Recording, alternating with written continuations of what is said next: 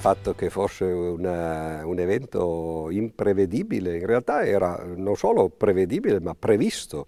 Addirittura c'è un video che circolava su uh, YouTube eh, di una conferenza che aveva fatto Bill Gates eh, almeno cinque anni prima dell'arrivo della pandemia e, ed era talmente realistico questo video che poi è sorto una teoria del complotto, diceva vedi allora l'ha organizzato lui perché come poteva sapere come, sa, come, sarebbe stata la pandemia.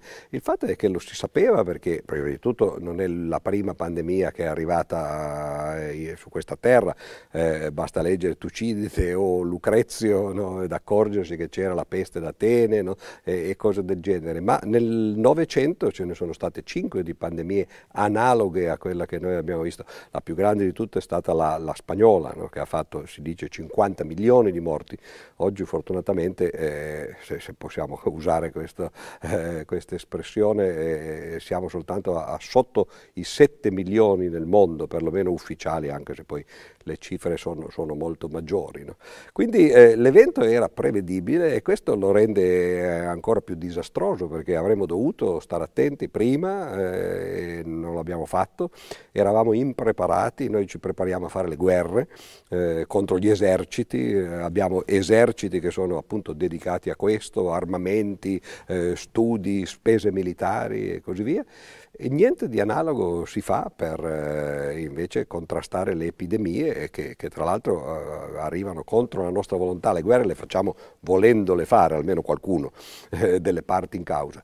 E, e invece le pandemie arrivano quando, quando, arrivano, quindi bisogna essere preparati e questo è come cappello, diciamo. Eh, io personalmente devo dire la verità, non dico che l'ho vissuta come una benedizione perché sarebbe eccessivo, poi soprattutto per, per la memoria di quelli che, che, che, non sono sopravvissuti, eccetera. Ma la condizione di vita, diciamo, della pandemia per me è stata una, una, veramente una benedizione.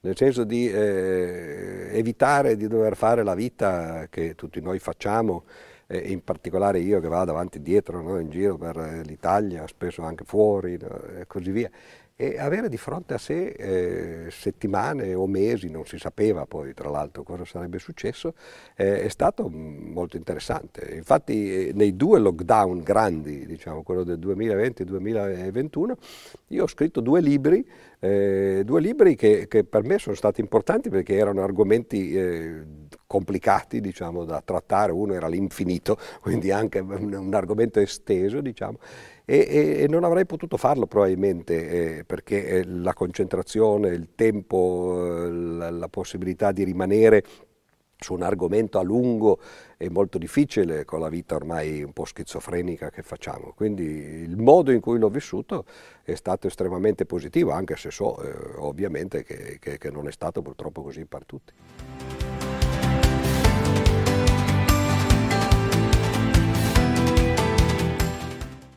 Ah, non ho dubbi su questo, perché quando poi spesso in tutte le interviste che poi si facevano, perché eh, la pandemia, dobbiamo dire tra parentesi, non ha eh, impedito il, il, fatto che poi ci fossero le trasmissioni, che bene o male si dovesse in ogni caso partecipare anche a distanza invece che eh, di persona, però spesso quello che si diceva era così, eh, vogliamo ritornare come eravamo prima. E io spesso l'ho detto, ma è proprio il contrario che dovremmo fare, non vogliamo affatto ritornare come eravamo prima perché è proprio il modo in cui vivevamo che ha provocato in parte l'arrivo di, di questa pandemia. Dicevo prima che le pandemie ci sono sempre state, però un conto è avere pandemie eh, magari duemila anni fa, che tra l'altro nascono quasi sempre eh, verso eh, l'estremo oriente, in particolare in certe zone della Cina. Molti pensano che siano legate con quello che è, il modo di vita cinese attuale, contemporaneo, ma non è così. Sembra che ci siano invece delle condizioni geografiche e comunque naturali che fanno sì che effettivamente eh, ci siano dei bacini in cui le, le epidemie eh, scoppiano. Però se scoppiano in Cina e eh, la popolazione, prima che eh, arrivi in Europa, no? cioè è talmente poca, c'è talmente poco contatto fra, fra, le popolazioni, eccetera, spesso rimangono contenute. Ebola, per esempio, è stato così. Ebola era eh, più, più tremenda del, del, Covid, però era confinata eh, in certe zone dell'Africa e noi non ce ne siamo manco accorti. E invece purtroppo quando, quando, queste cose scoppiano in paesi che sono estremamente densamente popolati come la Cina e in un mondo che ormai si rimescola continuamente grazie ai viaggi eh, intercontinentali, gli aerei eccetera, nel giro di poche settimane abbiamo visto che disastro che ha provocato. Quindi forse uno dei modi per prevenire quello che è successo, ma ormai è tardi, ma per evitare che si ripeta, sarebbe ripensare il nostro modo di vita, cioè se effettivamente dobbiamo e vogliamo continuare a vivere in questo modo frenetico in cui tutti vanno avanti e indietro. Prima ho citato Lucrezia per caso, eh, o meglio, non per caso perché eh, il De Rerum Natura finisce con questa grande descrizione della, della peste di Atene, ma uno dei brani di Lucrezia dice proprio questo, la gente è irrequieta, quando è in casa non sa cosa fare, vuole uscire, e quando è fuori poi si annoia, vuole ritornare a casa ed è un continuo andare avanti e indietro, forse dovremmo effettivamente cominciare a fermarci un momento, ripensare il nostro modo di vita. Ormai con la produzione industriale, agricola e tecno- tecnologica che c'è, potremmo vivere tutti bene lavorando molto meno, lavorando più saggiamente. Eh, siamo poco saggi, ecco questa forse è la parola, e, e non l'abbiamo imparato, la pandemia questo non ce l'ha insegnato e l'unica cosa che abbiamo voluto fare è ripartire esattamente come eravamo, mentre invece bisognerebbe, come diceva, appunto ricominciare e, e, e magari cominciare ad andare in direzioni diverse soprattutto.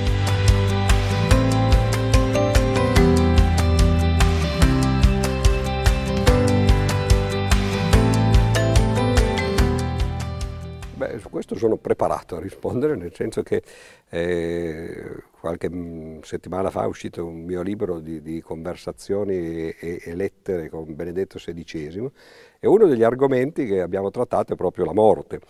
E eh, poiché abbiamo cominciato vari anni fa, nel 2013, dopo le sue dimissioni, eh, agli inizi eh, mi ricordo che una volta eh, parlando così no, gli ho detto ah, un giorno mi piacerebbe raccontarle come un ateo, appunto un non credente, vede la morte. E lui mi aveva detto, ah mi interessa molto, poi un paio di volte ha ripetuto questa cosa in, in, in alcune lettere e, io ad un certo punto ho fatto un, una specie di saggio, diciamo così, una lunga lettera, in cui raccontavo in teoria come il non credente si approccia alla morte, che in fondo eh, noi sappiamo di essere nati eh, a scadenza, che prima o poi moriremo e così via.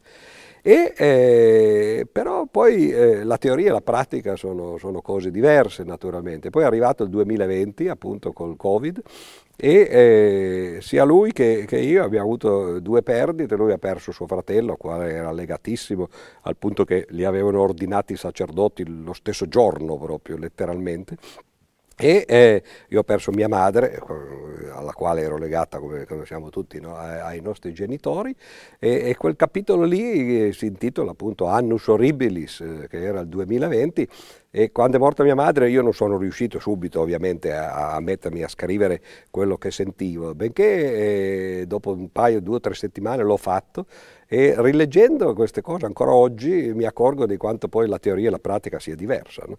E eh, una delle cose che ho detto in questa lettera è proprio questa, che eh, il credente ha un vantaggio anche perché la religione eh, è nata per tanti motivi sociali, psicologici, filosofici, ideologici, eccetera, ma il principale forse è proprio questo, di lenire le pene eh, della morte prima di tutto degli altri, cioè eh, aiutare le persone a sopportare la morte di, di, dei cari eh, che, che, che, stanno intorno e che se ne vanno, e poi ad affrontare la propria.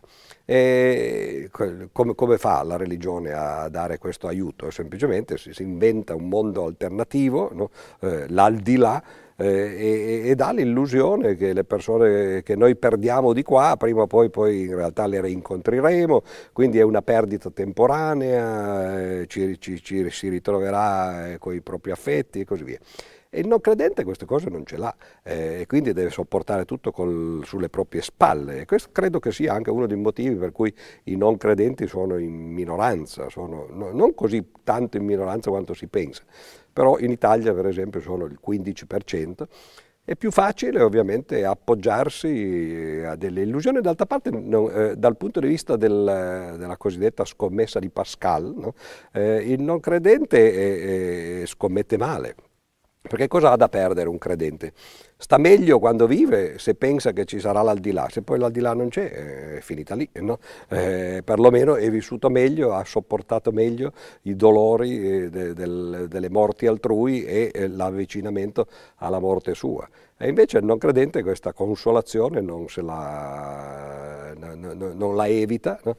E, e, quindi forse farebbe meglio farlo, magari da un punto di vista di convenienza, però non tutti hanno le stesse idee e io in particolare non credo.